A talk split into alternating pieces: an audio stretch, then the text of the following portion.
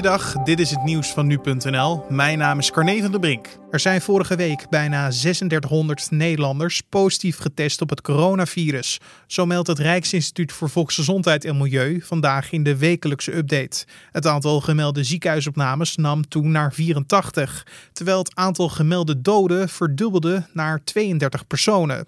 Dus positieve en negatieve berichten. Want bij de vorige wekelijkse update ging het om meer vastgestelde besmettingen.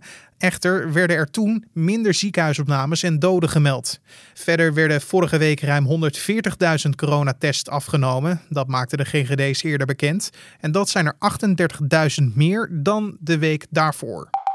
Veel mensen die besmet zijn geweest met het coronavirus hebben dat zelf niet of nauwelijks gemerkt. Ze ervaren meestal wel klachten, maar denken bijvoorbeeld last te hebben gehad van verkoudheid of hooikoorts.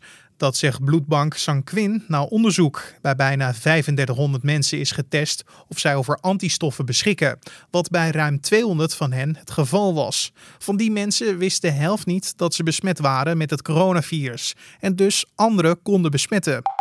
Voorafgaand aan het doodschieten van Bas van Wijk was er irritatie tussen twee groepen.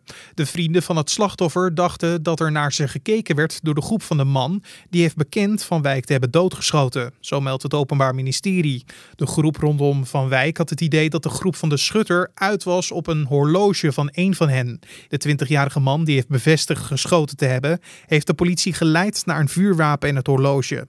De spullen lagen in een verborgen ruimte in zijn auto. En er wordt nog getest of dit vuurwapen inderdaad gebruikt is om Van Wijk mee dood te schieten.